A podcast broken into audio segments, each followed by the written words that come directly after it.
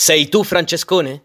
Si girò per rispondere a questa domanda Francesco Anniballi, comparsa e stuntman, controfigura di Bud Spencer e attore in I Nuovi Mostri, quando il 27 gennaio 1992 un killer con il volto coperto si presentò sotto casa dell'uomo e esplose due colpi di pistola, uno alla gamba e l'altro, fatale, alla schiena.